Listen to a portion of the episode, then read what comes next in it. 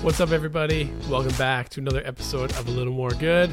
Really excited to have you join us for today's show. As always, I'm Dean, and I'm here with my man Zach. What's up, everybody? How's everybody doing? Ooh, man, it's good. It's good out there. Life's good. Things are good. You know, you get some perspective uh, lots of times. We just had uh, Thanksgiving here in Canada.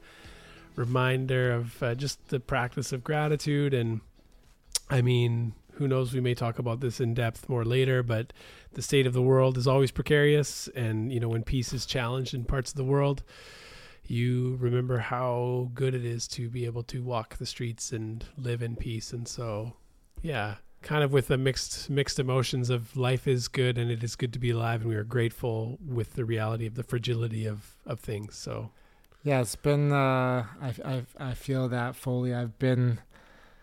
I think kind of paralyzed with with sadness this last week for what's happening in Israel and Palestine. And, yeah, and we do we're we're trying to you know figure out uh, an episode on kind of addressing and, and exploring some of some of what's happening and hmm working through it. But uh, i'm putting you on the spot here dean. Okay, but uh, you know i often come to you when uh, you know i feel sad or upset about something and and you've been counsel for myself through personal struggles Mhm. business struggles you know spiritual questions of of you know big important things um and i'm i know i'm putting you on the spot but i wonder if you can share a, a prayer of of of Mm. love um, for those listening because uh, whether I think everyone's feeling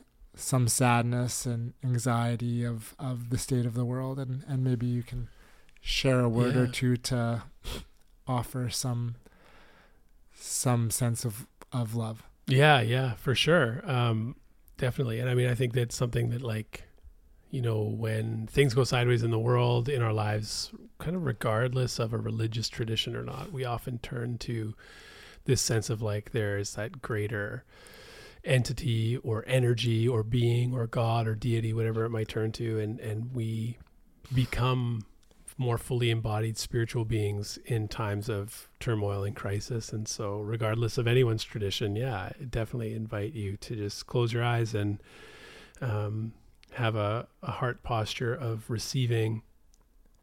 And yeah, we just step into a moment where we recognize that sometimes the world feels just perfect and everything is as it should be. And then there are other times when it feels like calamity befalls us and tragedy is around every corner. And we wrestle with the sadness and the restlessness and the paralyzing feeling of not being able to do anything while people are hurting and struggling. And we can see the depths of despair and pain on the faces of human beings that are not so different than the people that we are. And so we appeal to whatever we believe may be out there God, Spirit, ground of being to fill us with a sense of peace, a rebellious sense of hope in the face of what seems like unending despair, and the opportunity to see the value and inherent worth in every single human being, regardless of who they are and where they come from, and even what they believe and even what they've done. Um, but to look at them as how God, Creator, you might look at them, uh, a human child that is dearly loved and, and immensely valuable, and help us to find our own humanity as we feel anger and pain and frustration, and so often want to pass judgment and share sharp words. Help us to pause and reflect and ask how would I want to be responded to in a situation where I was feeling devastated or furious or lost or alone or scared. And let us respond from a place of compassion and peace rather than anger and frustration. Uh, yeah, I just uh, invite us all to be open to experience the transformative power of peace and grace and forgiveness in times when those things seem very, very far from us. Let it be so. Well, thank you, Dean. Yeah. Thank you, thank you. Um, yeah, we'll we'll explore this th- this happening further on a, a future conversation together so that we can kind of work through some of, of what's happening um, conversationally. But um, I think uh, the conversation that we had this week with the amazing Matt Maruca Mm. uh, kind of represents, you know, this hope that we speak of. Yeah. Uh, you know, his Instagram, The Light Diet. Mhm, yeah. And in Light, uh, Matt Maruca literally uh, embodies that uh, notion of light uh, through his view of the world, through his curiosity, through the work that he does, through his spiritual uh, uh, connection with sun. Um, you know, on his Instagram, it says his bio, You are the light of the world. Let your light so shine before men that they may see your good works and glorify. I'm sure that's from the Bible or something you probably know. Yeah. that's a that's a Jesus Cristo Oh, line. there we go. There we go. Yeah. I'm always impressed that, uh, like, because I didn't grow up with uh, kind of a Christian background, that uh, people that are versed in the Bible can like quote so many things. It's incredible. yeah. That's Um, from that's from one of my favorite sections of of uh, the New Testament. The story it's the, called the Sermon on the Mount or the Sermon on the Plain, depending on your tradition, and it's basically where Jesus gives his like manifesto on how to live, and it's uh, it's very beautiful. It's it's a it's a great. If you're gonna read anything from the Bible, the Sermon on the Mount is it's deeply rich. It's very poetic. Uh, at times, it leaves you kind of like wondering, but the essence of it is just so beautiful and profound and, and is an invitation to live and so yeah I'm- i think matt lives that way he is a light he's a he is someone who promotes this uh, connection to earth connection to one another. Uh, again it's kind of that reminder that we all you know are connected to to this place. It's almost like an indigenous understanding this idea of interconnectedness. Without the sun there's no plants there's no us. Without right we breathe out the carbon dioxide the plants breathe it in we get oxygen from like we're just all interconnected. yeah and in need of and in service of one another and that's like the flow of the universe and in many ways that's what matt invites us to see and, and to live and for me that was always the the kind of center point of whatever I was trying to appeal to people to understand and see about Jesus was it was living in rhythm with or in the flow of the universe, not against it. It's not these rules. It's an invitation to a beautiful way of life. And I mean, I think Matt does the same thing when when we're talking about connecting to the earth and connecting to the source of sunlight and how we can um, rely on these things and our breath and all of these things to to to kind of level up and live a life that's like rich in meaning and and full of health. Yeah, I think Matt's been one of those transformative individuals for myself. Uh, once I uh, became aware of his his own journey and adventure and curiosities, um, I've listened to probably fifteen or twenty podcasts that he's guested on. I love his curiosity, how he explores the world. Uh, he's got a beautiful open mind, uh, and he goes deep into whatever curiosity he finds himself um, interested in. So from from light to quantum energy to his own spiritual journey uh, to building an incredible business with Ra Optics. Uh, he makes the the premier the the best in my opinion blue light blocking glasses on the planet. I've got a pair myself. Uh, they're awesome. I wear them at night uh, when i'm on my devices. Um, so check out raoptics.com it's uh, kind of changed my perception of uh, you know the light diet, how how blue light and artificial light affects our whole being, from our our microbiome to our circadian rhythm to our anxiety and and general well being. So um, his work for me has been eye opening and transformative and if you listen to him on all our po- other podcasts, like he's very much a student of the world and um, I like listening to him because I feel like it's like you're part of a conversation where someone is is a student and Mhm. they're exploring it so deeply, and you get to be a part of that kind of exploration. So Yeah. um, he's on a lot of podcasts, and every conversation is dynamic and interesting and different. So Yeah.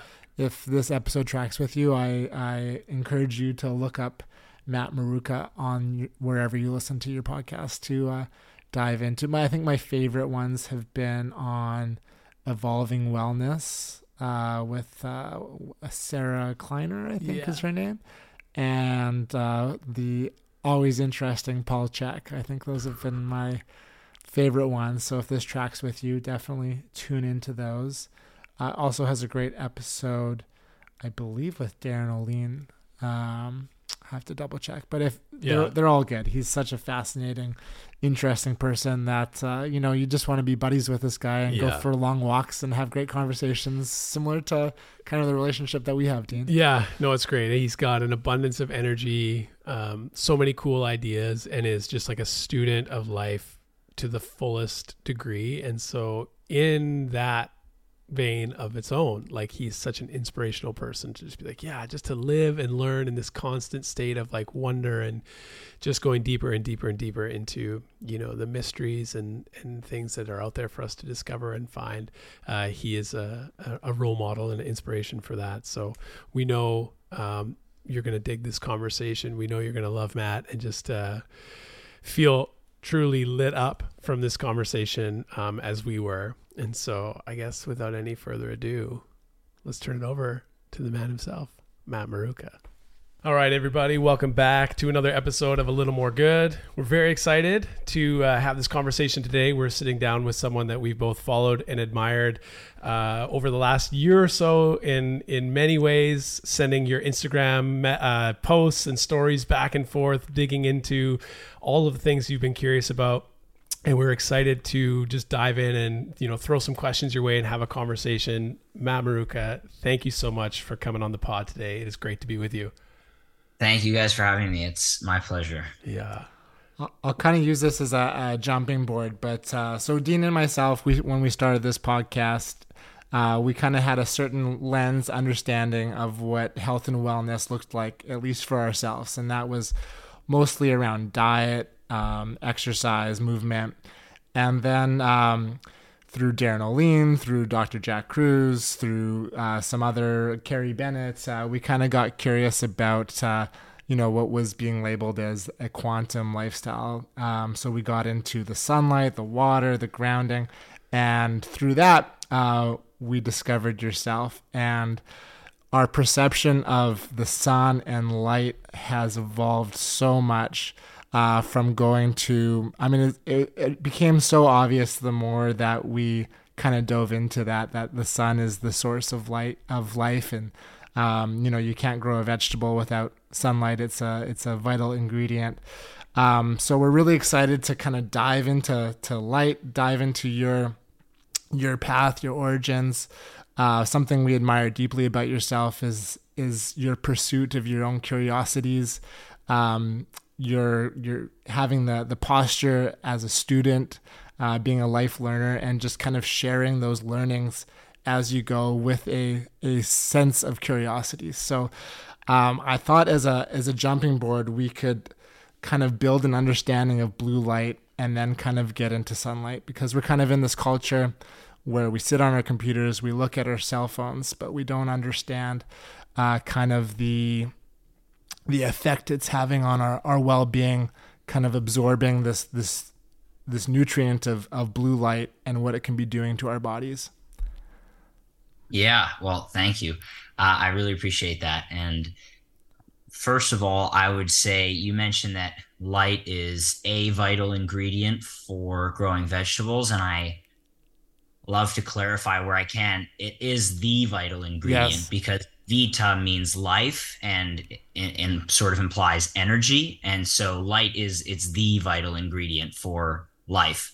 And it's a great place to start because the way for somebody to conceive how light affects our biology is to think about what biology is in the first place. So life is this thing this mm, concept uh, of living organisms, uh, which are structures of matter animated, so brought to life by some kind of energy. Uh, we could say in some sense that the ocean is also alive that weather is in a sense alive because it's also animated by energy uh, and life is is very similar there's there are certain criteria that you know biologists look at to define what makes something alive so you know there's the metabolism there's excretion there's i actually couldn't list all of them right now but there are certain uh, very specific qualities where they say, okay, this is actually a biological living organism and this is not.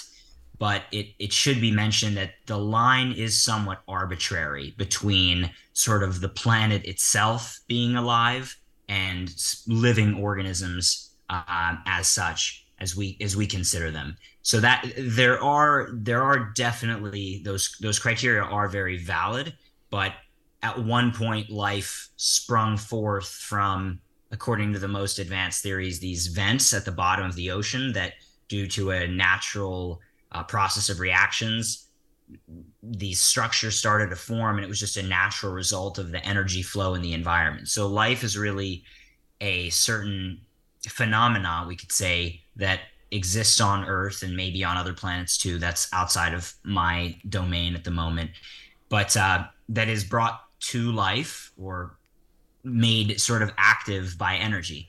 Another way to put that is that if we think about the Isaac Newton, he has these he's created the basic laws of classical physics one of which is the second law of motion which says that in order for anything to move it requires a force uh, which is some kind of energy and this is actually uh, an explanation from Dr. Douglas Wallace, who's one of the top mitochondrial researchers in the world. He gave during a talk, and it really stuck with me. So basically, he said that you know to to the audience, well, you guys, in fact, you and the audience are the most animate or active thing in my entire environment, uh, and therefore. Well, the question should be, well, where is all that energy coming from? Even when somebody's sitting dead still, there's still hundreds of thousands of 100,000 give or take reactions occurring per cell per second. That's what biologists kind of generally agree on, right? So that's a lot of of motion and hence that requires a lot of energy. And the question would be, well, where is that energy coming from? And you could say, as, as Dr. Wallace says, well, it's coming from the mitochondria. The mitochondria are producing ATP and they're converting energy from one form to another from for example food we consume into use useful chemical energy in the form of atp which is what biologists today agree on as sort of the energy currency of life. But I, I do believe there's much more to it than just atp based on everything i've been exposed to now but it's one at least piece of the equation. And then the question would be to step back and say well where in the world is that energy coming from to make the ATP, or for example, when we eat food, where is the energy in the food coming from? And that's actually coming from light, as you mentioned from the beginning. So it actually takes energy from the sun to cause a water molecule to be split to basically make food and then the energy we get when we have food is just basically the way that a plant stores excess solar energy and then if an animal eats the food or the the, the plant then the animal's storing that energy in its fat. And it might make proteins, but we don't really use proteins for energy. We use them more for structure. Um, they're sort of the cables of energy in life, and they carry out all sorts of functions. But the energy component of food is typically fats and carbohydrates, right? And so that's just stored light energy. Um, you could break proteins down, but it would be a really inefficient use of a protein because it's not really designed just as an energy store to break it down into sugar. But again, if you were starved of in odd case you didn't have fats and sugars but you had proteins you would break those down and, and basically make yeah really sugar. You'd have sugar from the protein and break it down for energy. So anyway back to blue light. Um, the reason that it, this is relevant the reason i'm sharing this is so that people can understand that light is actually the foundational energy source for life. So when you think about mitochondria all that energy is ultimately primarily coming from light uh, in different forms. Sunlight uh, we could talk about something like prana or chi, which is considered to be sort of a, a cosmic energy according to yogic science and ancient Chinese uh, science. It's not something that I've gone as deep into, although I do have a decent amount of exposure to it. But it's this sort of energy that's within us and all around us, you could say. Uh, and that is another form of energy we could theoretically also derive energy from. So, anyway, uh, blue light, being one of the components of the light of the sun, has a pretty profound impact on our biology. So, it turns out that our body uses different wavelengths from the sun to control all sorts of different functions, which makes sense considering we evolved in the sun. Uh, it powered it, it, powered the evolution of and continues to power so many different functions in our cells. Uh, we know that, for example, from really modern Western research and not from a sort of spiritual or theoretical lens, blue light controls our body's rhythm, right? So, long story short, when an organism is as as life evolved, the theory goes, organisms that could adapt to their environment, changes in their environment, had higher chances of sort of surviving, right? It was just more favorable for the organism to be able to be in one state when the sun is out and in another state when the sun is uh, no longer present. For example, rest and repair when it's dark and activity when the sun is out. Uh, the sun is a very powerful f- uh, form of energy, a source of energy and so when the sun's present, it, it's actually very, it can be very detrimental and damaging to, to simple uh, structures because it contains a lot of energy. So it would actually be really wise, and we have this in, in us today, that when the sun comes out, you activate your protective systems to protect against the radiation of the sun uh, and to be able to utilize that energy also in a positive way. And then when the sun is gone, there's no need to expend that energy to have you know these protective systems active and so it would be you know that's more of a time for us to rest and repair. That's a, a, diurnal animals follow that pattern. Nocturnal animals follow a different pattern. They're actually more active at night and less active during the day. Uh, and this isn't something that i've i've validated thoroughly in you know in deep research but it seems pretty interesting to observe that there's more more life active when the sun is out, generally speaking, and more complex life, including humans, that's active during the day under the power of the sun. So, what I'm getting at is that when you have a nocturnal animal, they have sort of less as a, one of one, let's say, doctor I, I learned from in this field uses the term quantum yield. So, there's theoretically more quantum yield, meaning more energy available in the environment for an organism that's awake during the day versus at night there's still energy there's still infrared beaming off of everything because the, the earth absorbs infrared at, during the day and then slowly re-emits it so you could use that energy there's the energy of the earth like the, uh, the schumann resonance the earth's magnetic field this sort of prana we've been speaking about which again i'm that since that's an eastern concept i'm still not exactly sure what that corresponds to in western research but it's it's definitely a, a thing um, and then, of course, these nocturnal animals can live off of food, which is also stored energy from the sun. But again, there's less because when the sun's out, there's just so much energy present. So much so that a lot of researchers uh, hypothesize that not a lot, but several researchers who I've I've followed uh, have posited the idea that we live on as much as two thirds sort of cosmic energy sources. So sunlight, uh, let's say the Earth's magnetic energy, prana, and if food just makes up at most 20, 30% of, you know, a third of our energy. So anyway, these organisms that could adapt would have higher chances of survival. Well, it would make sense that for us to be able to um, adapt to the changes, we would need something to help us do that, something to send the signal, right? And if you just were born with a circadian rhythm from your mother and it just was set 24 hours a day for your entire life, you wouldn't really have any flexibility to adapt to changes in seasonal variations, for example. Even on the equator or in the tropics, like where I am now in Costa Rica, there's not a ton of variation. Like it's pretty much 12 light, 12 dark the whole year, but there's still some variation. And it's pretty important that that you're synced up with the sun. So anyway, the point is that we develop these living these systems all living organisms have them these circadian rhythms they're called which are internal clocks or cycles that align with the external environment and they're called circadian.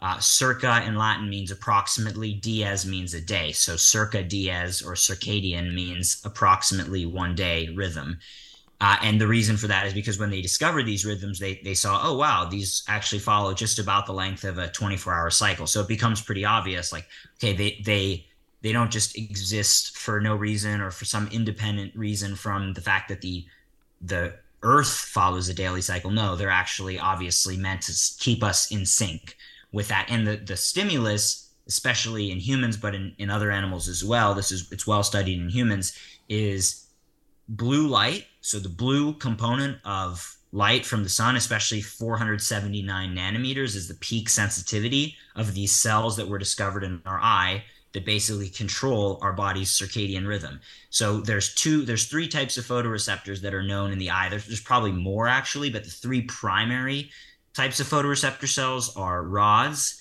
which are responsible for the majority of our photoreceptors. They they something something like 95% of our photoreceptors are rods and they operate in low light, so they have a pigment called I should say a photoreceptor called rhodopsin in them and they're really important for low light detection, which is you could argue the most important for survival because when you're when it's low light, it's the most let's say threatening. Um, you know, if you can't see what's around you. Then there's cones, and cones are responsible for uh, high definition color vision that we have during the day.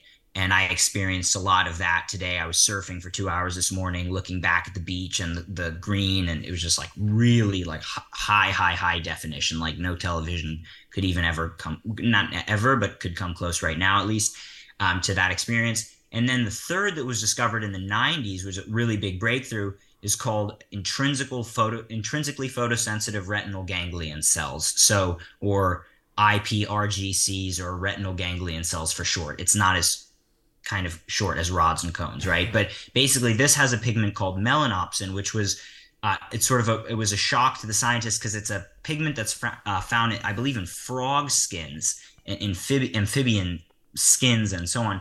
And so these researchers were shocked that we have this same pigment in our eyes, but actually, it's it's a it's particularly sensitive to blue light.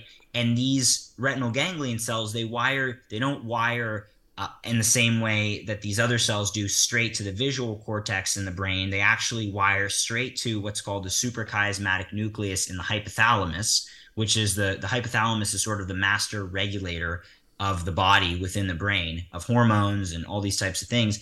And this part of the hypothalamus is the master circadian timekeeper. It's been clearly identified as that. So it's like the master clock that works with syncing all these other clocks. So it's a bit of a, a, quite a quite the detailed answer here, but I wanted to give you guys the, you know the full the full answer. So blue light is what controls that rhythm, and so if we have blue light at night, it actually tricks the brain, we could say, into thinking it's still day, and so it disrupts this rhythm. And so the way we can see that because the rhythm is just a concept that we've created, right? I mean, it exists, but like it exists in many different forms. Like there's many different sort of uh, pieces in the body that are that where you can see this rhythm in action, like in the the rhythm of melatonin, the rhythm of cortisol, the rhythm of other hormones and neurotransmitters.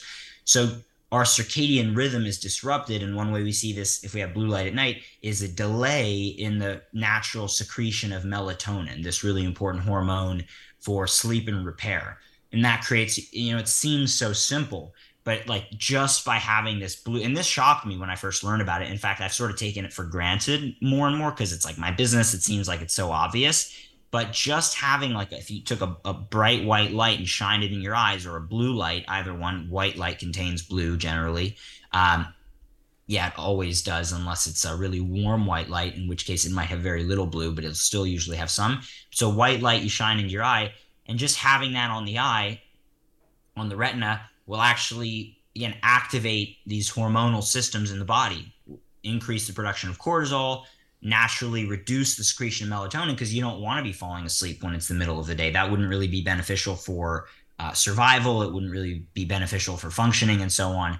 So just by doing that, though, uh, chronically over time at night, it may seem really subtle and small, but it disrupts sleep, especially now that we have these screen devices that we stare directly into. Like one, it's one thing with ambient lighting, but screens, it's like direct light into the eye, right? So that throws off the body's sleep and repair.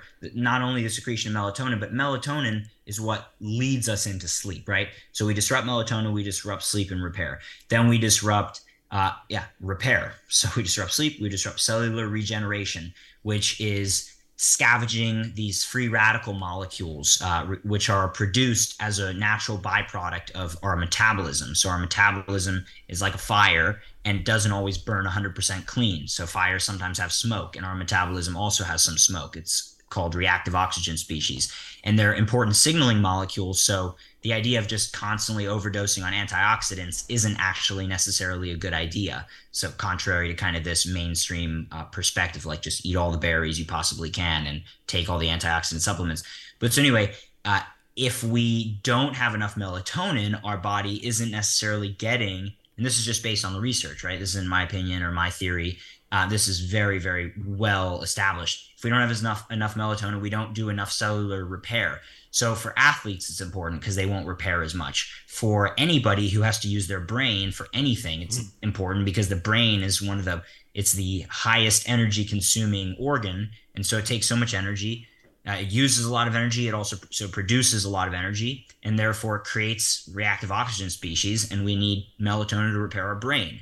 We need to repair our eyes. We need so a lot of people have vision problems and require glasses to see, and that's sort of one I'd say very uh, likely reason for that is because the eye, the retina, has such a high, it's the highest oxygen consuming tissue, meaning it's the highest energy consuming tissue in the body.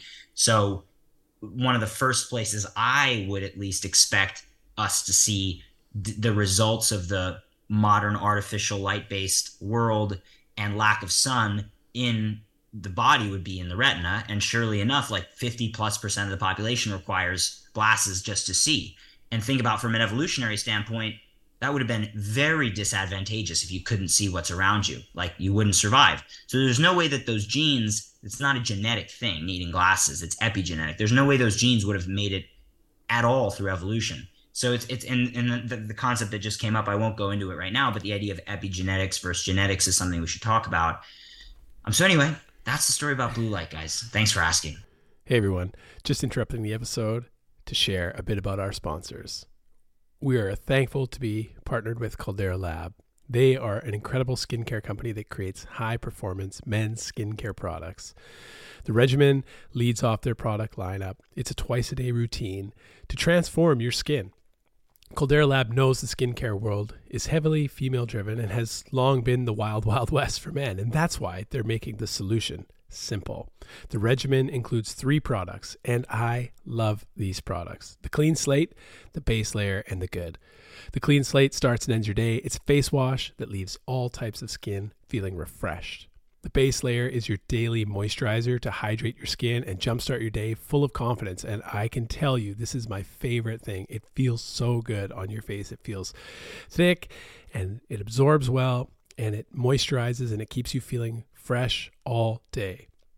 Finally, the good is your go to multifunctional serum at night that helps your skin look tighter and smoother, as well as helps reduce the visibility of wrinkles and fine lines.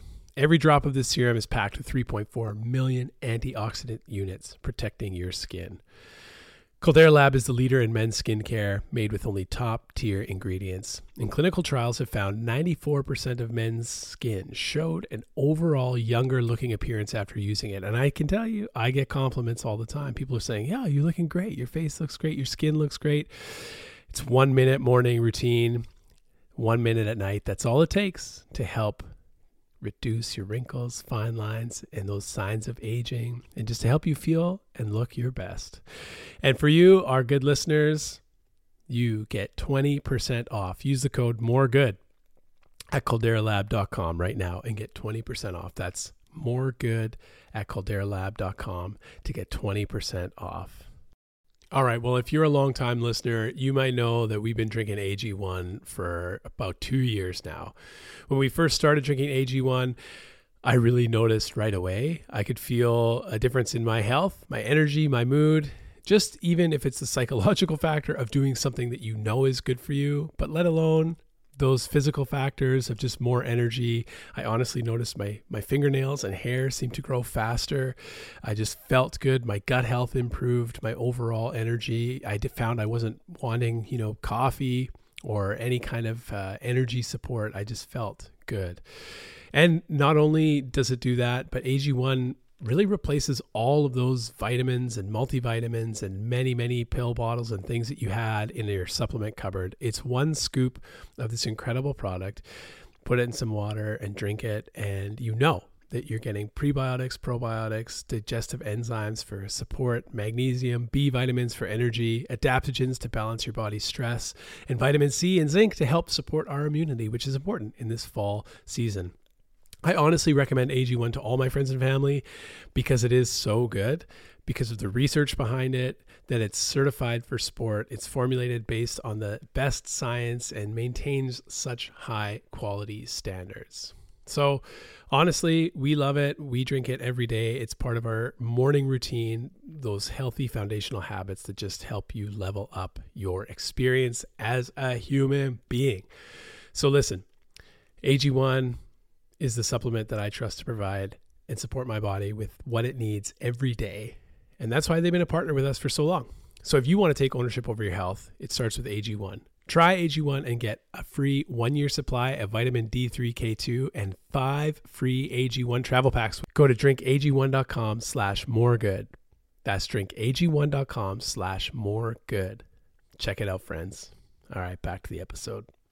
Yeah, I think it's so. I think it's so important, and I mean, it, thank you for that. Like that's a just like a wildly informative piece of information that you know for some people might be like, oh, that's a lot to take in, but I think that it shows the importance of something that we have maybe completely overlooked where we all you know have these devices in our hands like far too often and we're looking at them and most people you know at the end of the day they wind down so they think by like staring at their phone while watching tv in all of this artificial light and then go to bed and can't figure out like why am i an insomniac and then the solution is often take something to help me sleep. So you introduce some other substance or, or dose yourself with melatonin or whatever it might be.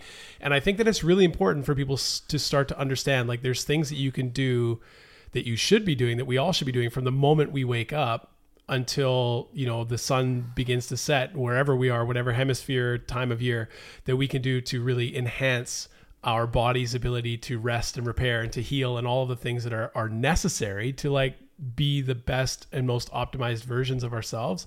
So I think it is like super important for people to know the story of like why it's not just like blue light is bad.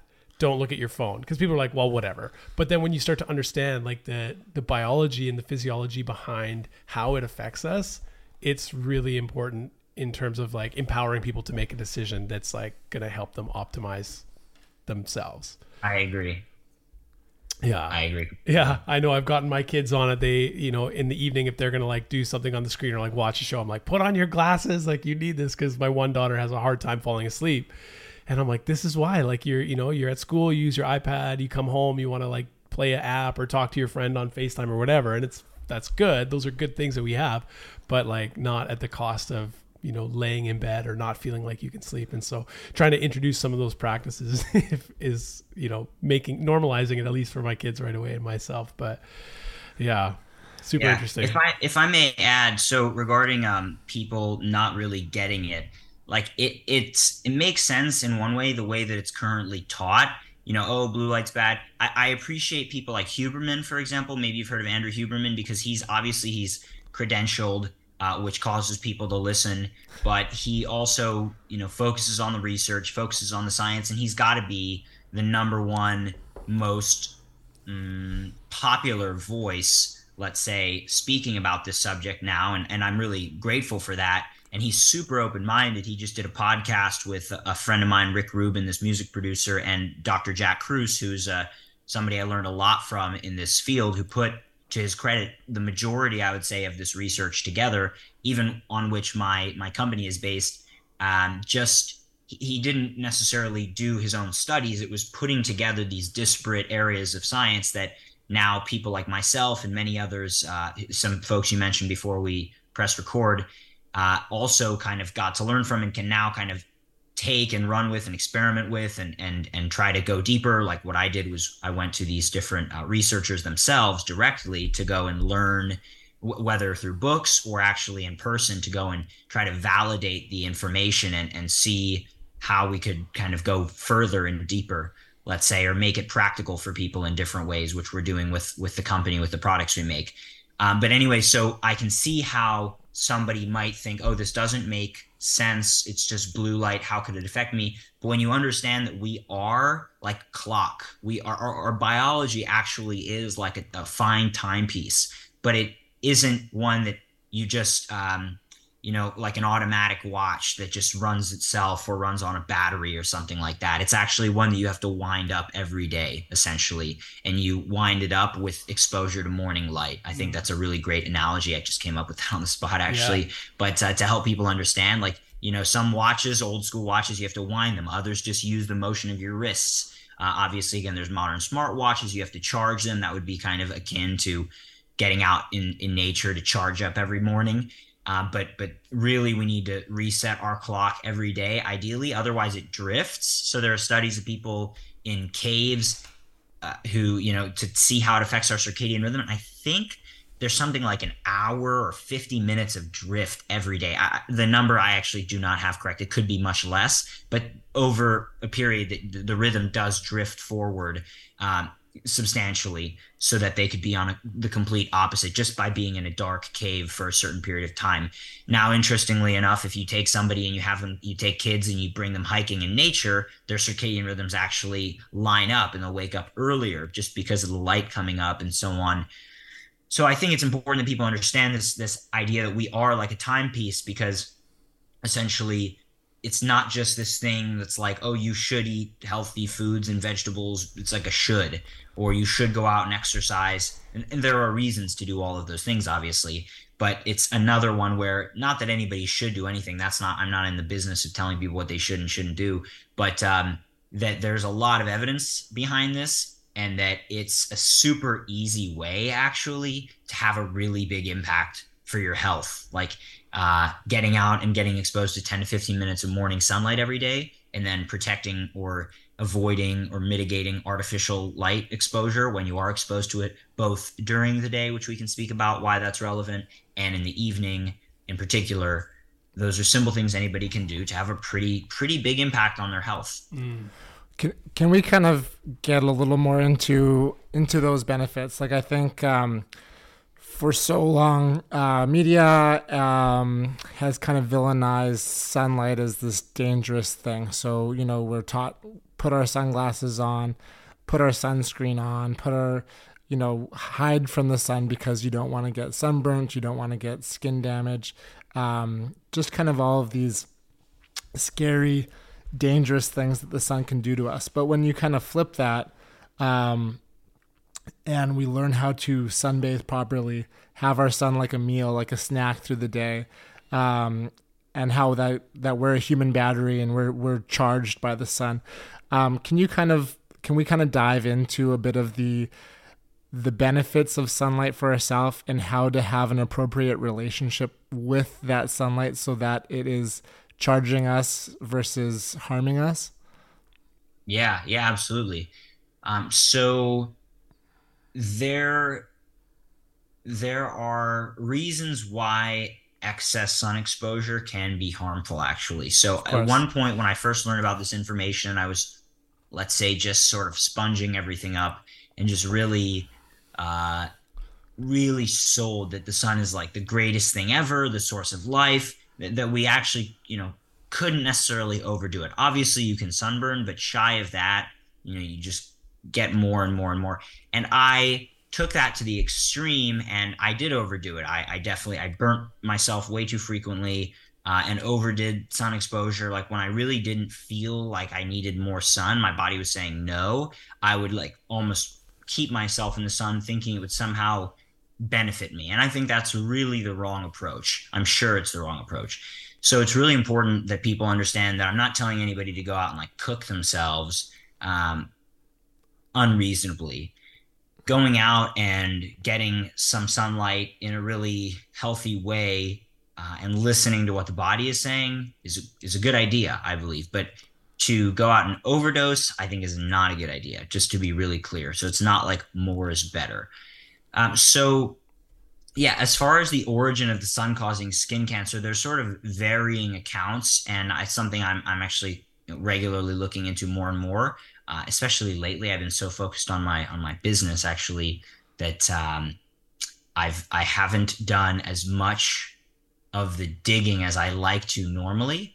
So anyway, basically though there was there was a sort of sunbathing craze that went on in the 20s or so in the United States and you know the West uh, that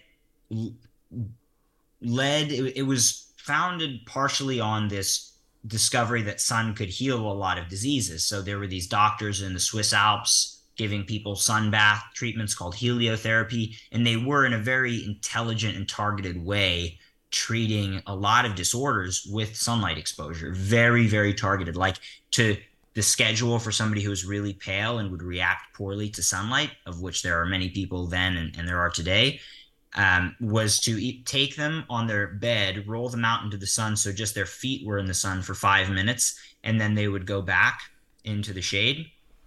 And then they would roll them in so that their feet were in the sun for five minutes and then they'd roll them out further so that their lower legs below the knees were in the sun for five minutes. So the feet in total would have 10 minutes and then the lower leg would have five. And then they'd repeat five on the feet, five on the lower leg. So 10 on the feet and then five on the upper leg.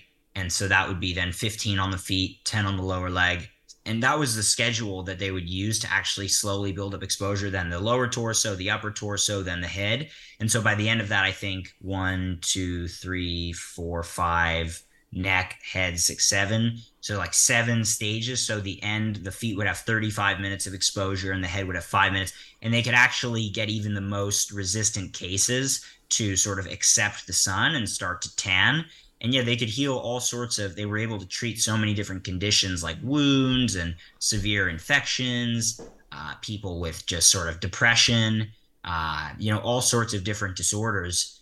They were able to treat these these clinicians, these doctors, in particular, one named Auguste Rollier in the Swiss Alps in the 20s, the early 1900s, I should say.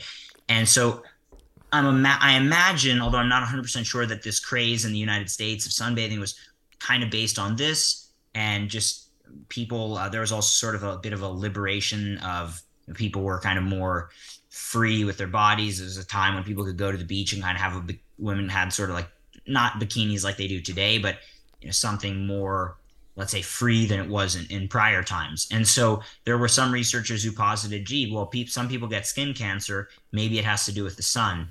And th- there was some studies that showed that you know ex- excess exposure to ultraviolet radiation could cause skin cancer. And so there was this sort of conclusion that the sun is the cause of skin cancer. And then of course the whole industry was built up around you know dermatology around uh, sunscreen sunglasses and all this protection and so I'm not saying that there's no truth in that. I've actually come to a much more moderate stance, especially working with one of the top experts in the world who who sort of shifted my previously really enthusiastic perspective about the sun and that there's never too much to a more cautious perspective, especially when I'm the one telling people that it's okay to go out and sunbathe, not just saying, you know, carte blanche, do whatever you want, but actually people should be aware that just like anything else, you can overdo it.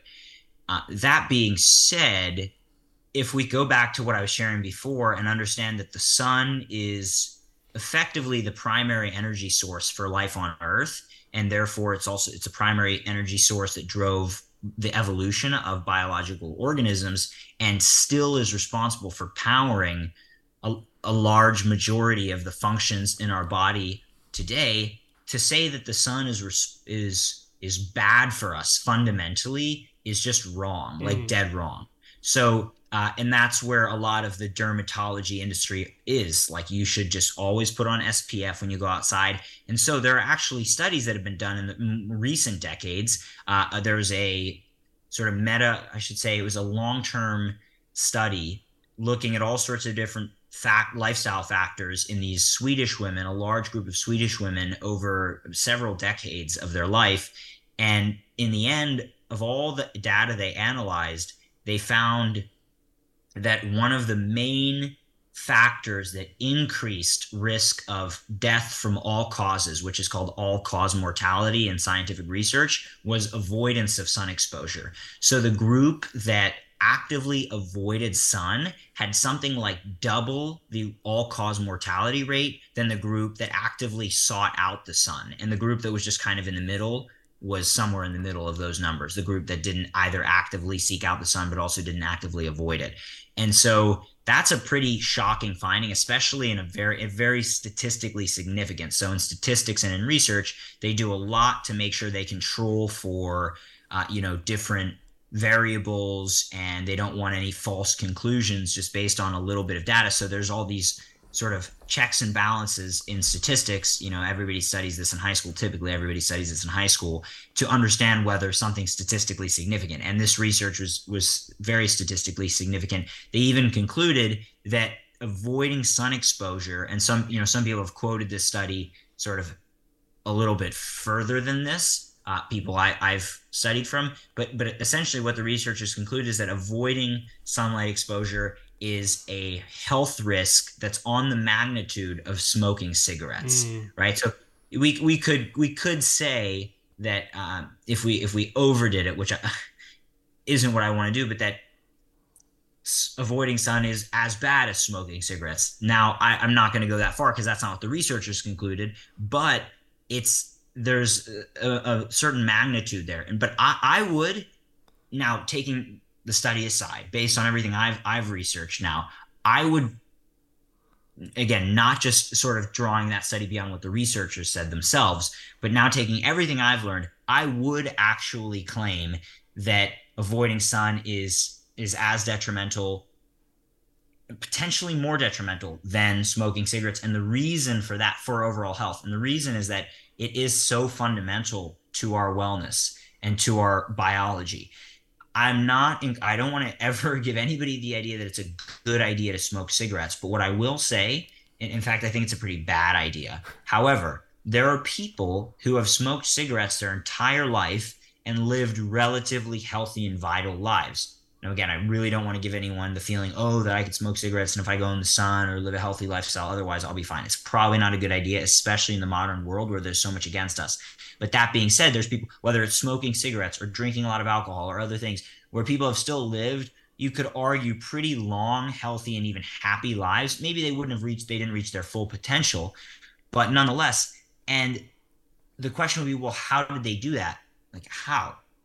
And what I've come to understand is that there's this sort of innate resilience in the body. We have this sort of resilience to us this ability to detoxify from toxins, the ability to heal, right? And that so when what I'm getting at is when we avoid the sun, we actually sort of pull the rug out from under our body's ability to be resilient and to heal and because it's it's so foundational to so many cellular processes energy production healing restoration etc and so if again if we if we avoid sun people have to realize like we're we're taking away that ability to heal, to be resilient against all the other chemicals and toxins and things in our environment. So, not saying anybody should smoke cigarettes or drink mm-hmm. alcohol. I would advise against that. But we should definitely be aware of how important light and sunlight in particular is for our biology and and have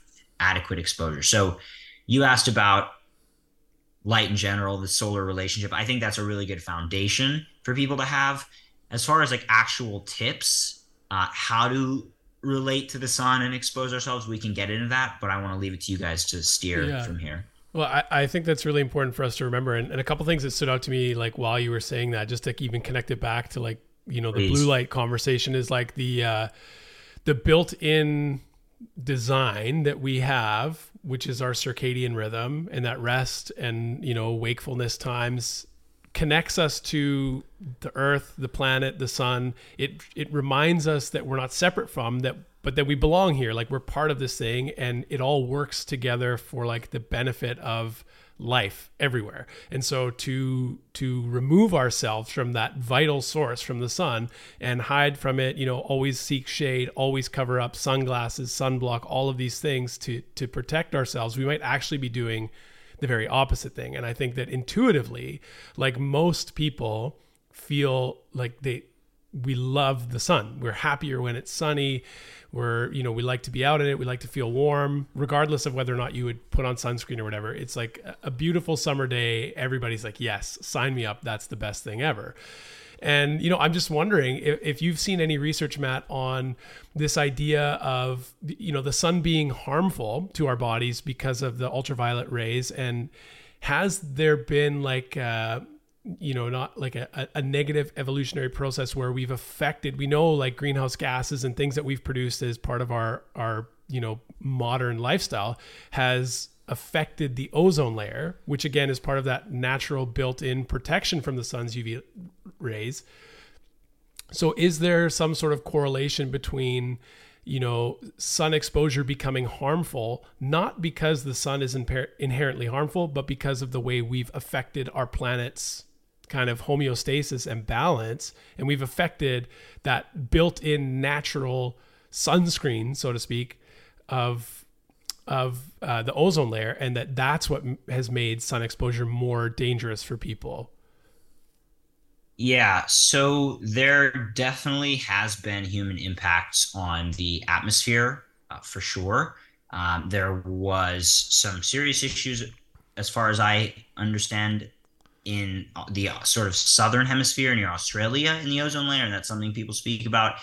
And those are based on what I'm familiar with, those issues are getting significantly better as the emission of certain chemicals has become much more regulated. It's not to say that everything is is totally perfect, but um, yeah, those I do believe those issues are improving. Now, there's obviously all sorts of other forms of pollution that are ha- you know occurring constantly from all the different industries we have, and how those are affecting the atmosphere. I'm not sure, to yeah. be honest. Um, what I would say is that if anything, this strengthens the argument to be moderate and cautious with our sun exposure and to be intelligent. But again, considering that it is our lifeblood, uh, a, sort of critical fuel source for our life, uh, a, a great way that I would, for me, frame that your question or, or turn it around is to ask if well, since the air is polluted, should we stop breathing? Right. Just tell me. Exactly. Yeah. It just, I mean, I just think it's interesting, you know, if we, if we were to wind back the clock like 300 years ago, 400 years ago, and, or even further, it, and look at how people could just last outside in the sun. And there wasn't sunscreen. There wasn't you know like all of these big indoor shelters that we could go spend our days in our, our nine to five work life kind of thing where we're inside for the most of the day. Like if people were hot you would just go in the shade or you know go under the tree or whatever.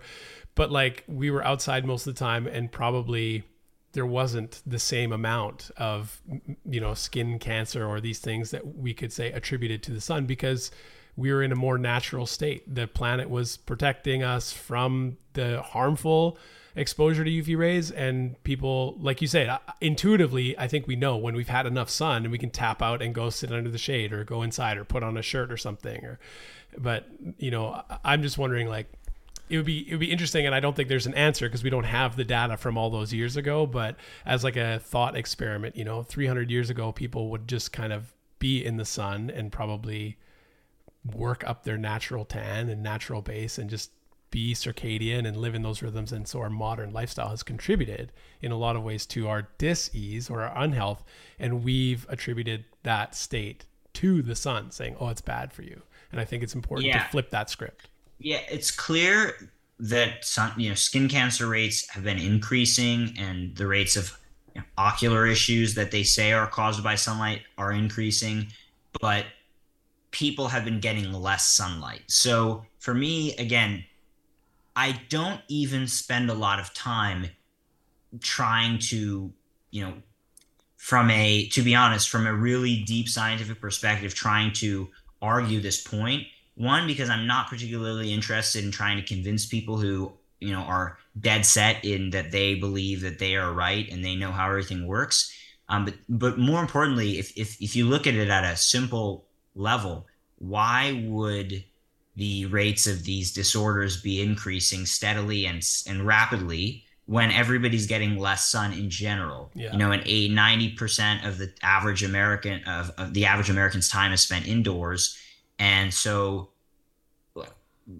these issues should be gone actually. In fact, uh, theoretically, if, if the sun were the primary cause. Now we could say that when people are indoors most of the time and then they go out and cook themselves, that increases the risk of having these issues. And I would say, yeah, that's that's one significant contributor to skin cancer and all these you know related issues um, because people go out like a weekend warrior and they're drinking a ton and so yeah they, they're more prone to burning and then they're wearing sunglasses which turn off the body's natural response that there there's too much light it's too bright and therefore they'll go inside or go in the shade or you know yeah cover themselves but uh, we turn sort of disable or reduce that reaction significantly so that that's one thing. And then I wouldn't, you know, I personally wouldn't even go as far as saying the planet's protecting us less now from the sun, although because maybe again, maybe I'm not sure if anyone really knows this. Somebody might, but uh, and I'd love if anybody knows anyone who does, send it my way.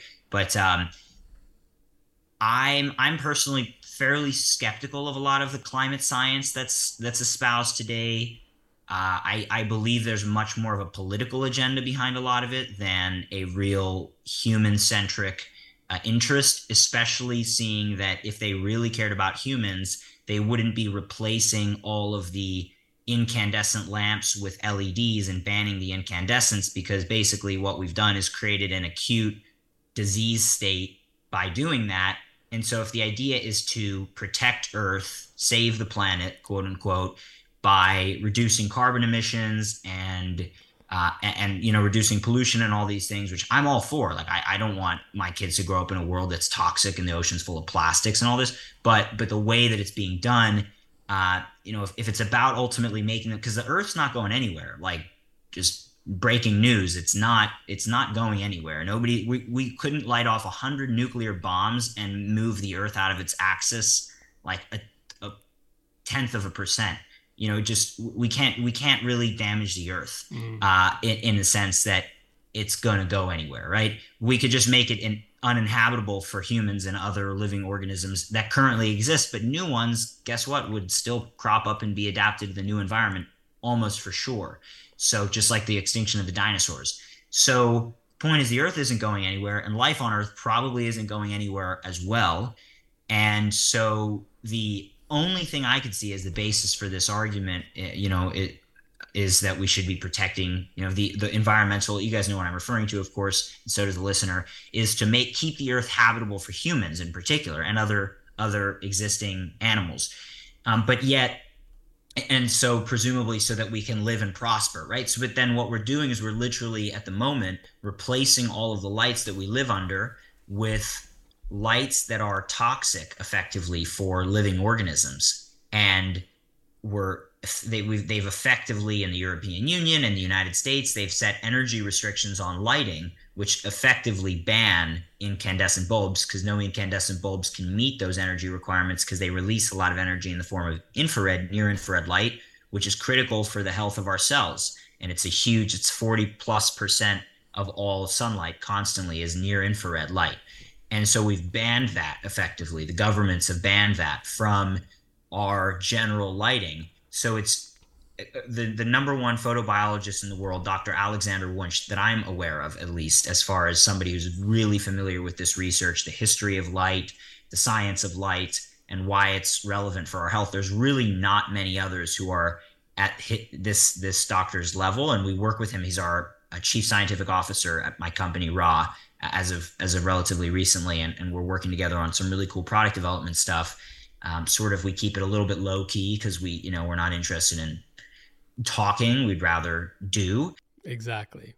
Yeah. Just kind of summarizing some of that, like I think like we can take things to extreme, like understanding that like, you know, spinach or kale are good. It doesn't mean that we should eat 24 hours of of kale or spinach just like the sunlight. Like I try to approach it like having it like a meal, having it like a snack, like having it in moderation. So like I'm not gonna sit out there and eat ice cream for 24 hours, just like I wouldn't sit in the sunlight for 24 hours.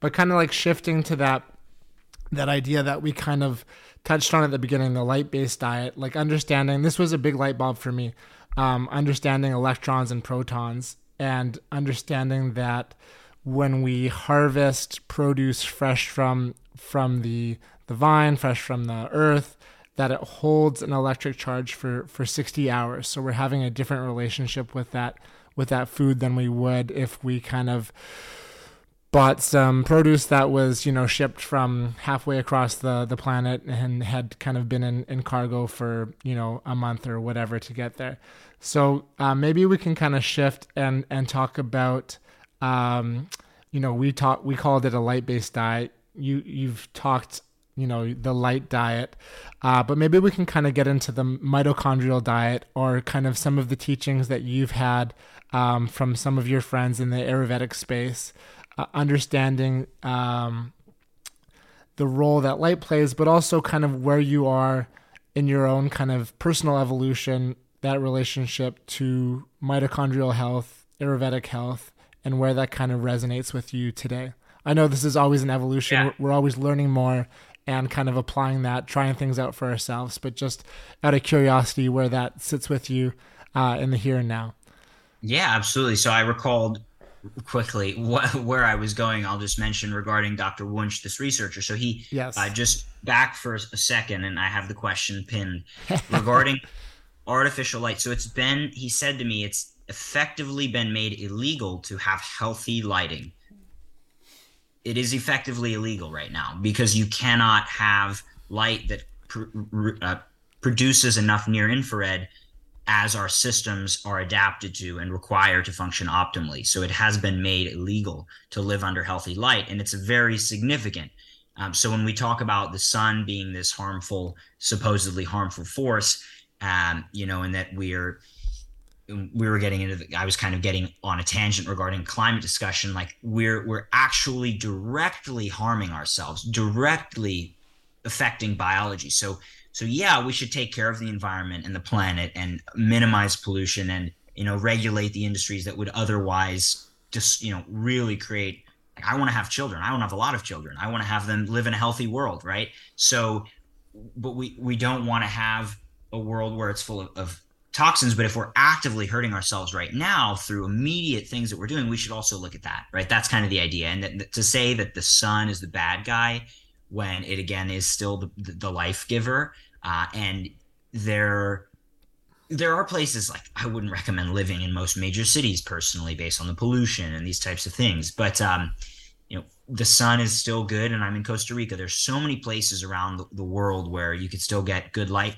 One other thing that's kind of disappointing is the geoengineering uh, that you guys may be familiar with. Some people call it chemtrails. These uh, these this basically spray of these. I don't actually know a lot about it to be honest, but as I have friends who are deep in this world, there's some metals and things, and it's apparently part of a climate engineering project to basically reduce global warming or, or climate change as they call it.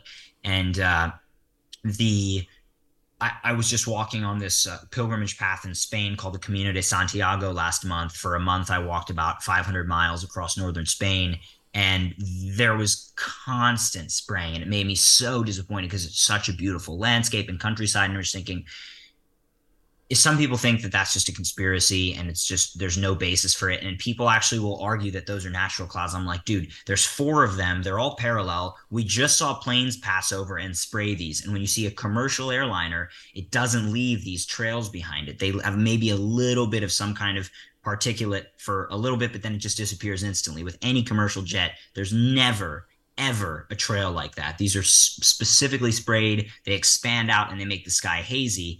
Anyway, uh, these things change the sun, and I wouldn't be able to speak in the same way I, I can now about light in those contexts because I don't know how that affects the light. Personally, I feel best sunbathing on a clear blue sky day, and when it's hazy, I generally won't even sunbathe.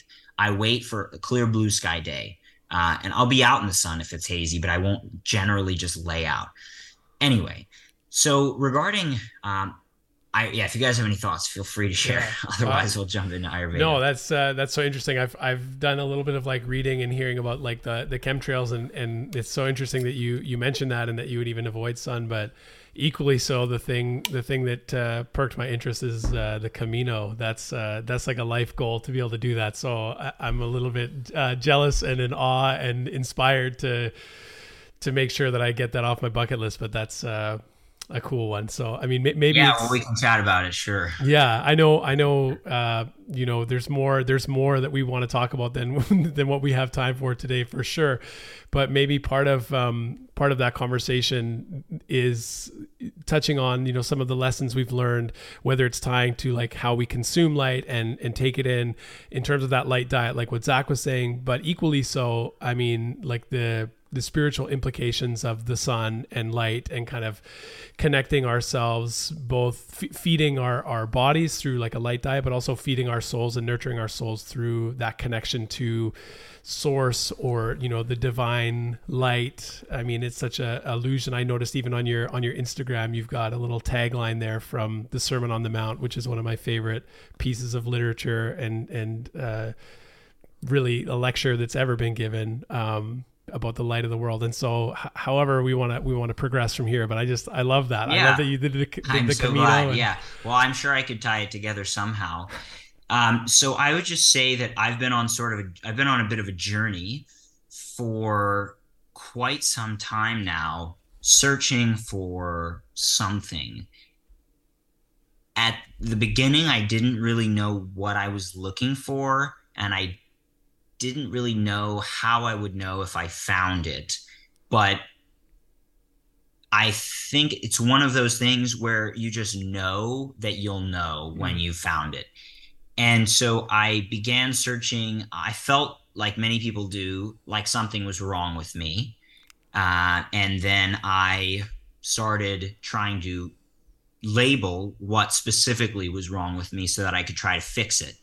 So I had health issues, and so some some minor health issues, gut issues, allergies, headaches, and then I started getting breakouts of acne on my skin, and I started reading about diet because uh, I thought that maybe somehow, for whatever reason, I thought that I had a damaged gut because my mother had told me that if you eat a lot of greasy foods, you're going to get acne.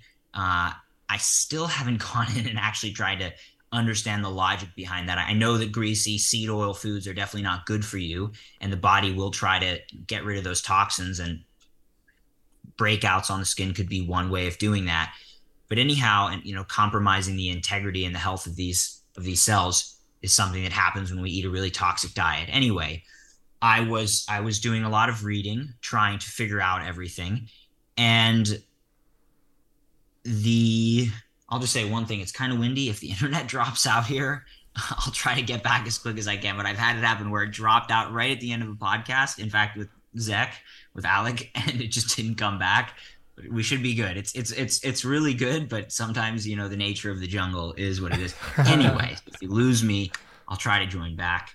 And if for some reason I don't, we'll continue part two. But anyhow, so basically, um, I did this reading and I came to diagnose that I definitely had a damaged gut and that I should do the paleo diet, the whole 30, and that I should eat more bone broth and that I should, you know, cut out all the things that the paleo diet avoids and that that would allow my gut to heal. Nobody ever asked about what the force is that would actually do the healing and they still don't. Anyway, with that being said, I went stricter and stricter when I felt that I still had issues and I tried the autoimmune paleo diet. And so I come from the world of like lots of meat eating, at least at that time.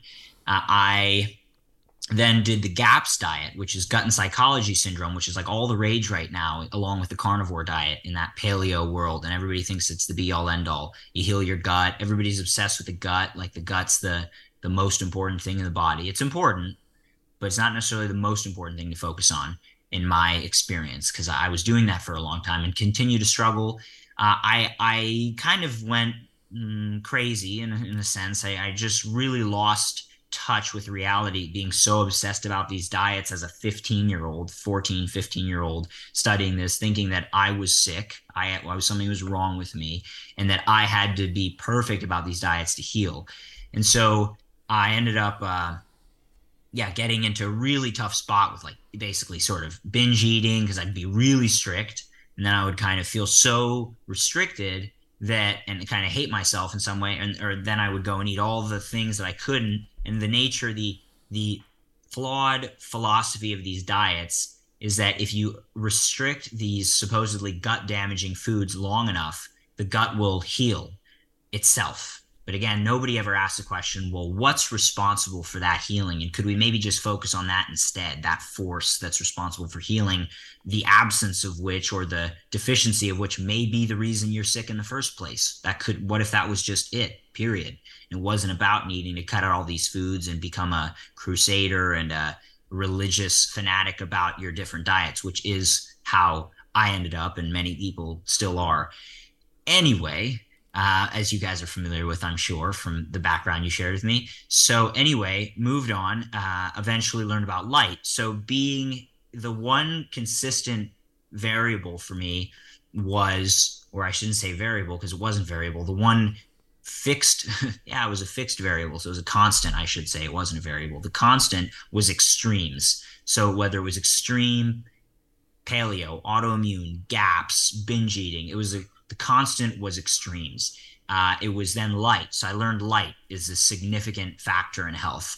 Uh, and I'm giving all this background for a reason, just so it all it all makes sense. Light is the const, or I should say, light was then the next extreme. Like, oh my gosh, sun. So like bathing like in crazy in the sun, as I mentioned before, and overdoing it in in many respects. And just being so fanatic and religious about the stuff I learned about light and the so-called quantum biology from some of the teachers in the space at the time, uh, I sort of became a yeah, fanatic in this in this sense. And I'm in some respects I'm glad that the things that I've done I go all in because I learn a lot. I learn what works and what doesn't work, but also I can see how that tendency to extremes create may may be a, may have been and be a significant part of that sort of imbalance or disease that I experienced, and that will become clear shortly uh, why that how that fits in. So then I came to this place where I, I took so I took the light to the extreme in the sense, and not necessarily in a bad way, but just I went all in and it was like this is the thing. This this it was you know but at, at, each step i thought what i discovered was the thing. Paleo then autoimmune then gaps right? So sort of like really tunnel vision myopic focus. Uh, and i see that that's very common today with these types of things.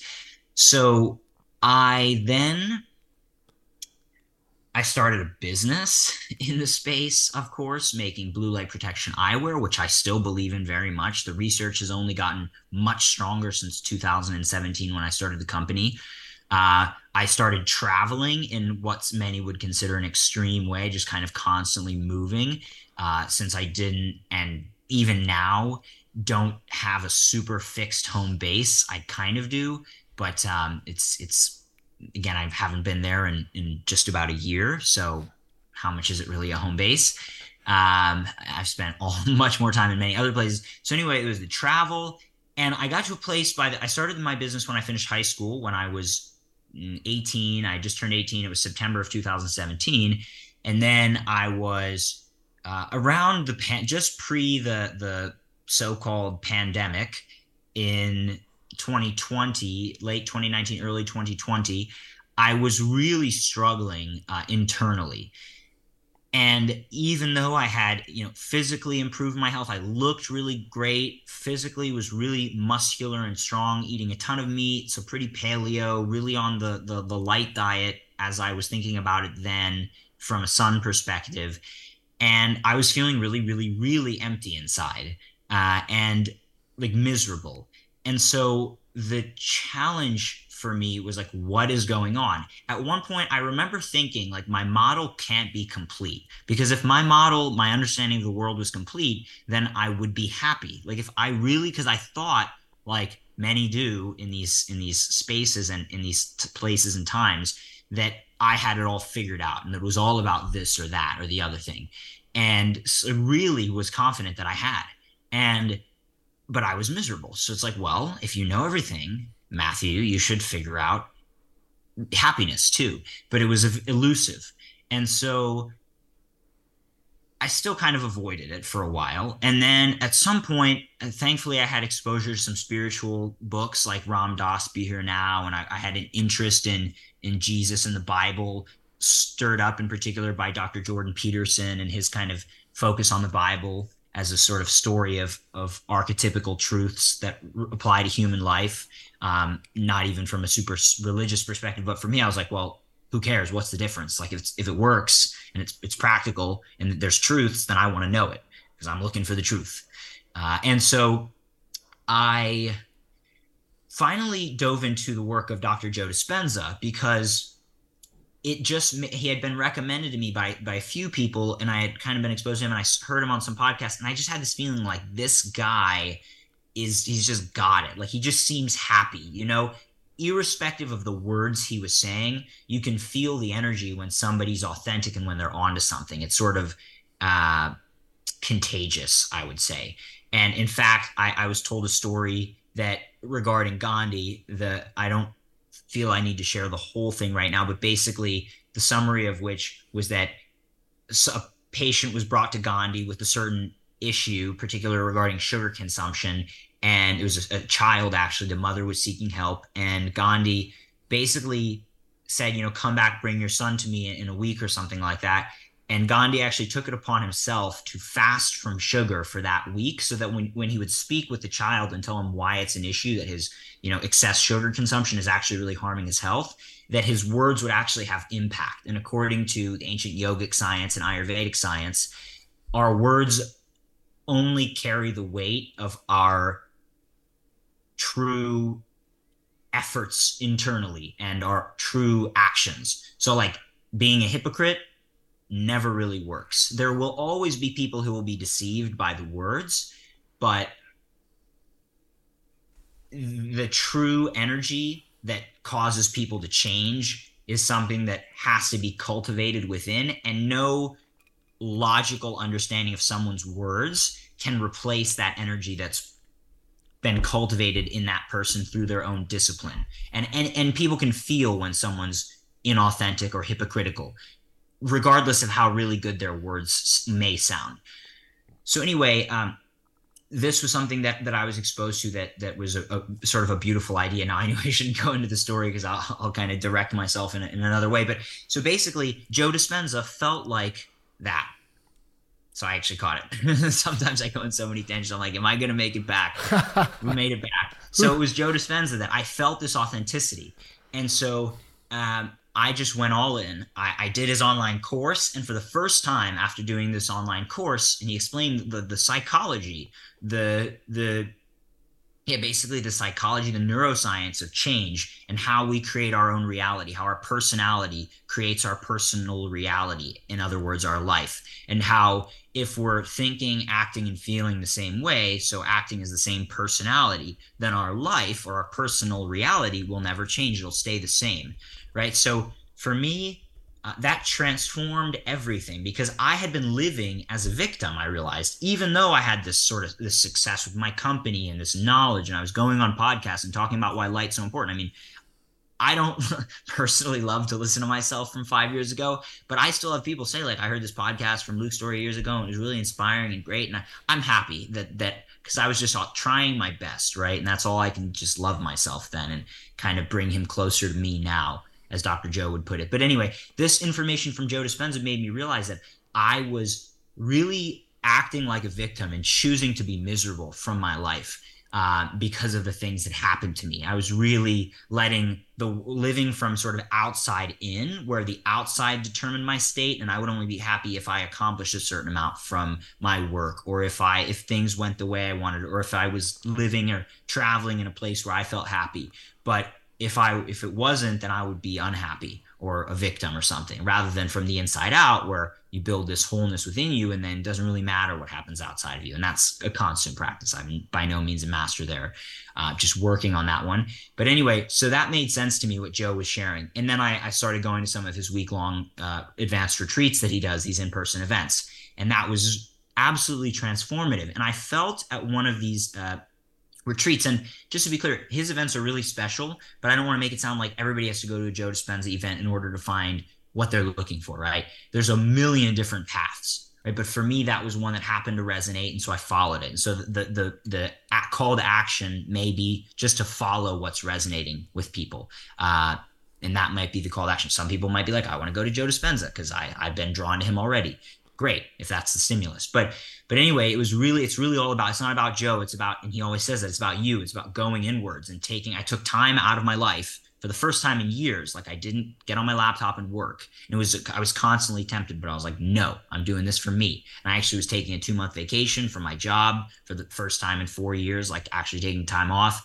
And so I really focused on myself. I went inwards. I allowed myself to start to feel things that I never felt because I'd never sat with myself for more than 10 or 20 minutes in a meditation. Here I was sitting for 30, 40, 50, 60, 70, 80, 90 minutes in a meditation. And so naturally certain things come up. And I started to understand the science of opening up a little bit more and surrendering my energy to sort of a greater consciousness. And I felt uh, at one point, I felt so whole and so much love, like some sort of transformative experience without any ayahuasca or anything like that. Nothing against it, but uh, just by opening up and surrendering. And I felt like, oh my gosh, this is the feeling I was looking for all along, like 100%, not like 80%, or I think this is the thing. You know, I, I, would get, it's funny, I would be so belligerent and so confident in things that I didn't even fully feel myself, as if to try to convince myself that it was the truth, right? To try to convince others, like to, to reaffirm my own actual uh, to overcome my own uncertainty or feeling of not feeling confident mm-hmm. enough. And you can see that in many leaders of many of these uh, com- sort of philosophies today that are uh, coming up all over the place. And basically, I felt so whole uh, that, and, and Joe talks about this, like when you connect to this energy, this sort of God or the source or the quantum field, whatever the term is you want to use, oneness, pure love. I felt so much love that I just felt like all this time it makes perfect sense. All i wanted was to feel whole. That's all i wanted. I just wanted to feel whole to feel love and that's it. And i actually started to realize i believe i could be wrong but that that that's all that everyone wants is to feel whole like to realize our wholeness. And it makes sense when you look at ayurveda and yogic science that especially the, the ayurveda is more of the medical side uh, based on yogic science but yogic science in general. So that I'm kind of going out on a limb here. I'm not an expert in this field, but I've, I've heard enough and read enough to understand that I'm on the right path with this one. Basically, that the soul knows eternity. Like the soul knows that it comes from eternity and it's sort of craving to reunite with that. But it's kind of letting us go at our own pace to figure out, you know, everything we need to figure out in order to realize that and to get back to that. And so I do believe that that is what everyone's searching for. So I had that experience. It was absolutely life changing for me. And I still didn't fully accept it though. Like I went on back to my life, you know, went back in some respects to business as usual, but but as a different person, slightly different person, version of myself. But who knew now something that I couldn't really forget. And Joe says this a lot. Like once you know, you can't really not know. Once you felt that there's more to reality than this dream, as he'll say, that you know it's, it's a little hard to go back. So i kind of knew and I, I, I committed i kept going back to these retreats. And again not just because of joe dispenza although i love him he's an amazing person. I've gotten to know him and he's an absolutely authentic as i felt from the be- beginning even more in fact uh, than i sensed from the beginning. And but really to go have time for myself and i found that that particular form of retreat a week out of my life you know get me off my laptop there's enough science and, and lectures and teaching to really remind my intellectual mind that wants to doubt everything why this is important and enough practice to actually dive into it. So for me, it works. And I kept going back and I've gone like nine of these, you know, week long retreats, just not because I need to, but because I want that. I want to keep reminding myself. I don't mm-hmm. want to forget. Right. Uh, and then it also requires more than anything for us to for people to do this practice in their own life. But all of this is to say that step by step by step, I was opened up to this this awareness a little bit more, and then I was recommended by another friend to read the autobiography of a yogi by Paramahansa Yogananda, which I imagine you're familiar with, and and it made sense to me, of course, that that you know as ad- innovative as Dr. Joe's uh, research and teachings are, that this he isn't the first person to do this, and he doesn't claim to be. There's yogis, uh, masters who have taught this ancient wisdom for thousands and thousands of years.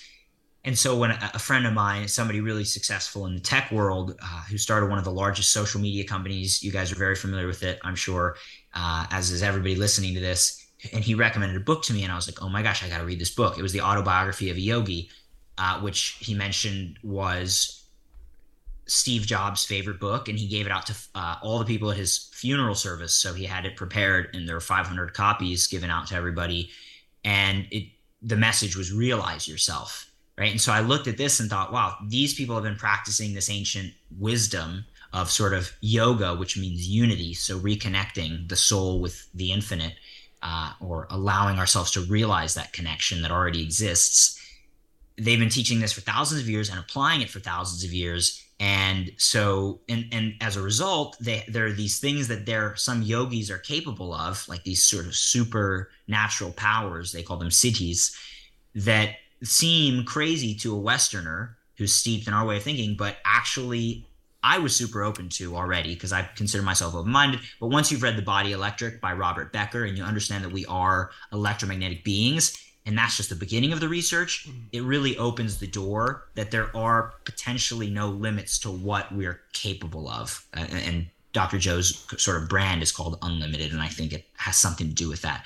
Anyway, that's to say that then I realized at one point the person who had recommended both Dr. Joe to me and Yogananda years before that I just kind of forgot about, although he was somebody I was still in touch with. He's a good friend of mine, an Ayurvedic doctor uh, from from Russia, but lived in India for many years and actually was going to be a monk before the way of the will of the guru and God decided he would serve the world better as a as an actually practicing doctor and a family man so he actually ended up you know meeting his wife and and having having a child and so on but anyway i've learned i went back to him and thought geez well i've for sure I've been called back to the person who first referred me to, to Joe Dispenza and, and Yogananda as people to look into to sort of spark my curiosity into these subjects. So I went back to him, started speaking with him, and he started sharing with me that there are ways from a nutritional and lifestyle standpoint in ancient Ayurvedic medicine, some of which he had shared just the the surface of, just the, the just the the very beginning with me of the daily routine of Ayurveda, which lined up very nicely, by the way, with the things I learned from the Western science about circadian rhythms and light, etc. And so, anyway, it's a pretty long story, but I started diving into that. And the idea is that there are actually things that they knew for thousands of years that you can use to help the body be in a more receptive state for this consciousness, right? And so that includes veganism. Now, I'm not fully vegan. Maybe one day, but I'm trying, I'm doing things what feels right for me. And I can say that I used to eat about a pound or more of ground beef every day, breakfast and lunch. I didn't eat a lot of dinner because I already knew that from a circadian perspective wasn't ideal. But uh, and I've actually lost my interest to eat any uh, red meat at least at this point. I still love to be to be honest, totally transparent. I love eggs. I love dairy. I love uh, sometimes chicken and and fish, and occasionally even have a craving for red meat. But I'm just listening to my body. I think as we uh, meditate and change our consciousness, certain things resonate and certain things don't anymore. Not just about food, but about everything in life, alcohol, certain friends, certain people. So you know, this isn't the time to get deep into all the details of Ayurvedic medicine, but I've been convinced through everything that I've shared that, and I think this is actually the best I could have shared. So I'm really glad I did get into this story. So I'm convinced that the Ayurvedic approach to nutrition, uh, which Ayurveda means knowledge about life, that's it, uh, is probably the best way to nourish the body nutritionally, but also uh, the routine and everything. There's a lot more. It's not just about what you eat, it's also about the timing of when you eat. So, like, and this lines up perfectly with the modern research. Better to eat breakfast, like a, maybe a lighter breakfast, and your main meal at lunch when the sun is the strongest.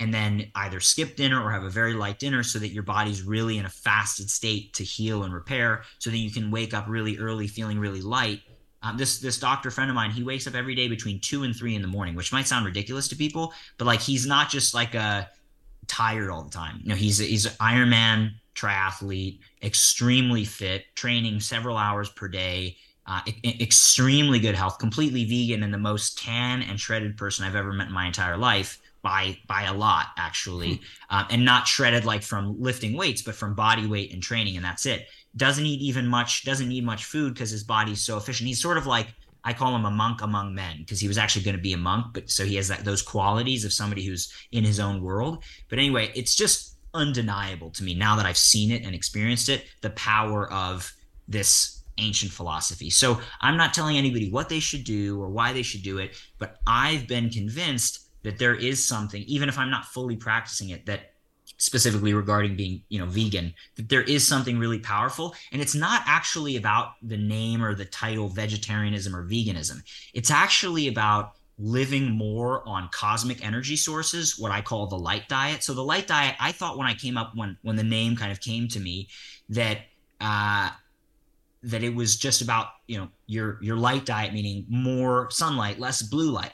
But then as time went on i realized well not only is it about that yes getting more natural light but then when we want to be in a higher consciousness, higher energy state, it actually is better to eat less food. And there's tons of Western research that calorie restriction, 30% calorie restriction, increases lifespan by 30% in rodent models. That's unbelievable. Like that, it's almost unbelievable. But so, food, according to, to Ayurvedic science, is actually one of the lowest forms of energy we can consume for our body and it's better to live off the prana sunlight for example right? To train our body to be less dependent more time fasting right? We live in a world of massive amounts of excess. And i'm just trying to get to a place where i'm super comfortable with just one meal a day like lunch big meal that's it. Sometimes i still have breakfast sometimes i still have like a light dinner. But i know how i feel when i go to sleep with a sort of full stomach or even somewhat full. I just don't feel the same. Whereas when i have dialed in my not just my nutrition, but there's so much more in Ayurveda about dialing in your energy state. So, like, for example, I'm just kind of going with this for a second. I hope you guys don't mind. But like, for example,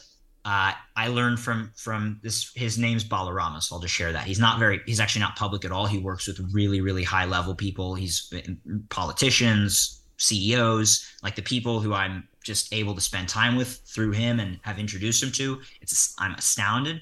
Um, but but there it's it's sort of resonance. And one day he'll he'll come public. He actually does everything through the blessings of his his masters actually which just kind of sounds like a weird thing to say but when you're in that tradition like you wait for the blessing uh, which doesn't even come as a phone call. It's actually something in meditation that's communicated. And that, that sounds woo woo enough for people to hear. But basically um so he's shared with me like many things from and this is anybody can look this up on any ayurvedic you know website for example, the nervous system is more fatigued later in the day. So it's not wise to have podcasts late in the day. It's not wise to have important meetings late in the day. It's not even ideal to meet with your friends and people late in the day because the consciousness is lower. Like there's certain types of consciousness that people can see when you meet up with people for late dinner, drinks, you're out late. Like it's a different consciousness than lunch or breakfast. Like when I have meetings, I try to have everything in the morning or midday or early afternoon, right? Because I know I'm sharper and I know that they're in a better state to receive information.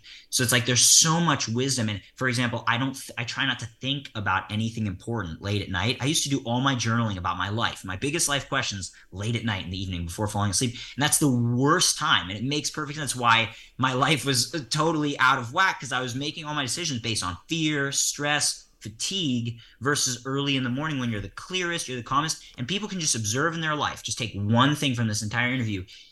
Don't listen to your mind in the evening because the, the nature of the mind, according to yogic science, is is to deceive us. And it takes a lot of practicing of meditation to actually align the mind where it's actually serving us, to make it our, our servant and not the master. Uh, not to say the mind is bad, but any, anyhow, so just shifting my focus so that I would do my thinking in the morning when my mind is clearer and calmer was huge. And not believing what my mind was trying to tell me at night, like laying down in bed. I've had times where I lay down at night and I'm f- worrying about whatever the business, finance, something, this, some challenge, that. There's always something that could be worried about, right? Like, and I feel so fortunate that I'm, I live such a great I'm such so blessed in so many ways, and I think many of so many of us are, the, especially in the Western world, if we really look, and we still find something to spend the majority of our time worrying about, right?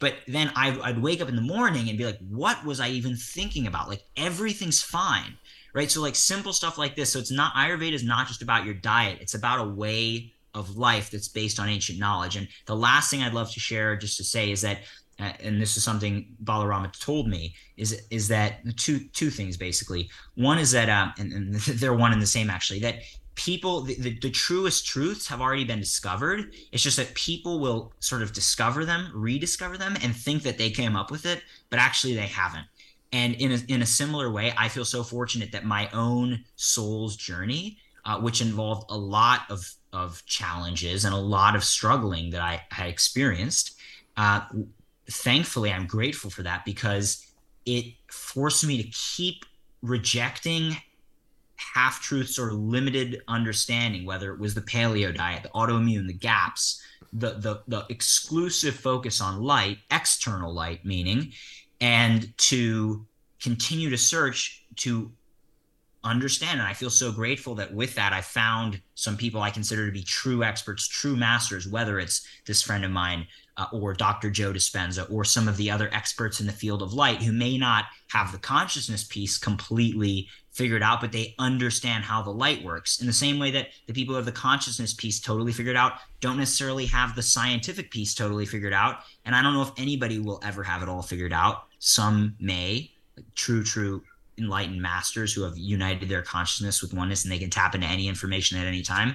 But uh, my goal then is just to take, just to keep learning, keep searching, find the highest wisdom I can, and then bring it back to people in a relatable way. So anyway, guys, thank you so much for letting me go through that. That was like a quite the uh, the share.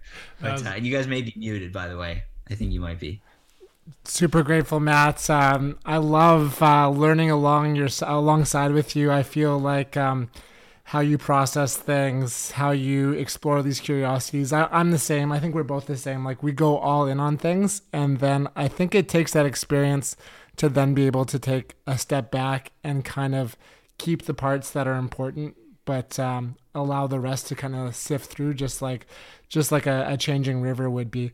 But I think going all in like you do allows us to have a better comprehension on more things. If we just dabble our toes in lots of things in life, we never find that understanding that you're seeking and exploring. And uh, just wanted to express gratitude for this conversation today, to for for all that you share in the world through Ra Optics, through the light diet, through just you know your your continuous uh, learnings and teachings in life. So thank you, thank you, thank you, uh, guys. thank you. We have one short question that we close, and it's a short one, so you don't have to go too long. It's like a sentence. Good sentence. I'll keep sentences. it short. I can when I need to. so I'll let Dean close it out, and then uh, you know we'll simmer on this conversation for for some time, and and we look forward to future conversations and hopefully connecting in person sometime sometime down the road. I would love that. I would absolutely love that. That'd be so good. Uh, even before we started recording, I think you you mentioned the name of our podcast, which you know uh, Zach and I spent a lot of time together um, having these long conversations and allowing our curiosity and the things we've thrown ourselves into to kind of dominate these conversations. And we're like, uh, when we decided to start a podcast, we didn't know exactly where we were going or what we wanted to call it. And then one day we were both out on a run, and Zach said, I think I got the name for the pod. He's like, we should call it A Little More Good. And I was like, oh man, that's so perfect. Like it just resonated. I knew right as soon as he said it, I was like, that's it. Because it kind of embodied a lot of what our values are and, you know, what we wanted to see and do and be in the world. So we love to close by asking uh, our guest, what does that phrase or that sentence, like, what does that mean to you? A little more good. I have to say, first of all, it resonated with me too. I was like, that's just so great, right? It's just so simple. And it's like, you don't need so what it means, what it feels like to me, uh, it you don't need to be an extremist, as I kind of shared. I, I felt like I was, and in some to some degree still am. Um, it's just maybe the best thing we can do is a little more good each day. I mean, sim- really simple. You know, we can't necessarily wake up one day and be uh, perfect human and perfected but we can get up every day and do a little more good. And it just it, it to me it's it's like a great a great phrase for life. I think that there's tons of evidence scientifically to show that if you just make incremental improvements every day, you will evolve.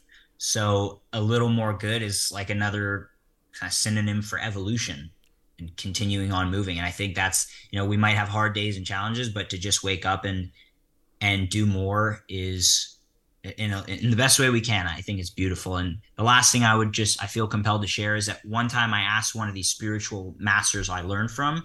Um, it's like a qigong tai chi master. I, I didn't talk about particularly today, but had a huge influence on me through a friend of mine who was a student of his. And you know, he said, "You know what the force is that holds all the atoms and molecules together at the core level?" And I said, "I don't know." He said, "It's love." I thought, ah, a long time I thought about the concept of love. That's a, a macro concept that we've all experienced, and how lo- like what love is on a physical level. And he just basically cut all the noise away, cut all the fat off the bone there, and basically, or off the meat there, and just basically simplified like it is the force that holds everything together like love is you know you might call it the electromagnetic force uh, the strong weak nuclear force you know the four fundamental interactions that somehow love is the is what all the scientists are looking for. It's the unifying force. Now that is sort of not a scientifically founded concept for those who need it to be all science but basically it makes sense when we see like what pulls two people together. There's some sort of thing that's not just chemical. There's an energy that causes the chemicals to be released which we'll talk about in a future episode but that that energy is love. It's that attraction that union which when we unite to we feel whole. And that i think for me my healing journey i realized is actually just letting more love in and letting love this energy, this electromagnetic, this energy, whatever it is, whether it's electromagnetic or something else that we don't fully understand, they call it light in the Bible. So it probably is somehow electromagnetic because light is electromagnetic, but letting it basically make me whole to be to heal is to become whole and letting that energy in and it's like that the idea that god or the universe wants to fill us with love and light and the only thing that stops it or him is us our limited selves and so actually opening up is the most beautiful thing. So guys, thank you so much. I really appreciate it. And we'll definitely schedule another one for soon. Thank, thank you, you, Matt. Thank you. So Amazing. grateful, my friend. Yeah. I look forward to our next conversation. I really do. All right, thank Matt. You. Until keep, next time, guys. You got to keep Take well. Bye-bye. Bye. Likewise. All right. Well, there it is. Matt Maruca, the man himself, sharing all about the light diet. So good. There we go. Ra Optics. Check him out, raoptics.com. Yeah. Check out his Instagram, uh, Matt Maruca, The Light Diet. Um, and Ra Optics on Instagram is ra, R A underscore optics. Uh, they've got great infographics on kind of the circadian lifestyle, the light diet lifestyle. Um, I know you're probably going to want a pair of of the mm-hmm. amazing sunglasses after you check it out. It kind of like sat in my inbox for like, like you know when you like put something in your checkout and you leave it for a while. Yeah. I think it was in my checkout for like eight weeks before I just like allowed myself to fully scratch that itch. Yes, but it felt nice. so good when I scratched it because I, awesome. I love them. Yeah, they're they're super cool. You sent me the pic when you first got them, and it's like, oh, they're so cool. Like, just, yeah, they're awesome. Rick Rubin wears them. Yeah, I mean, if Rick Rubin wears them, I wanna I wanna wear them too. That's right. All right, guys. Well, thank you, thank you so much for tracking with us, for tuning in. Uh, if you guys enjoyed this this episode, uh, we're so grateful for for likes, reviews wherever you tune in. It allows us to spread the word of a little more good, spread a little more goodness to to the world. So thank you for, for reviews, liking, following, making it this far, and we look forward to tuning in with you all next week. Same time, same place. All right. Stay good, y'all. Peace.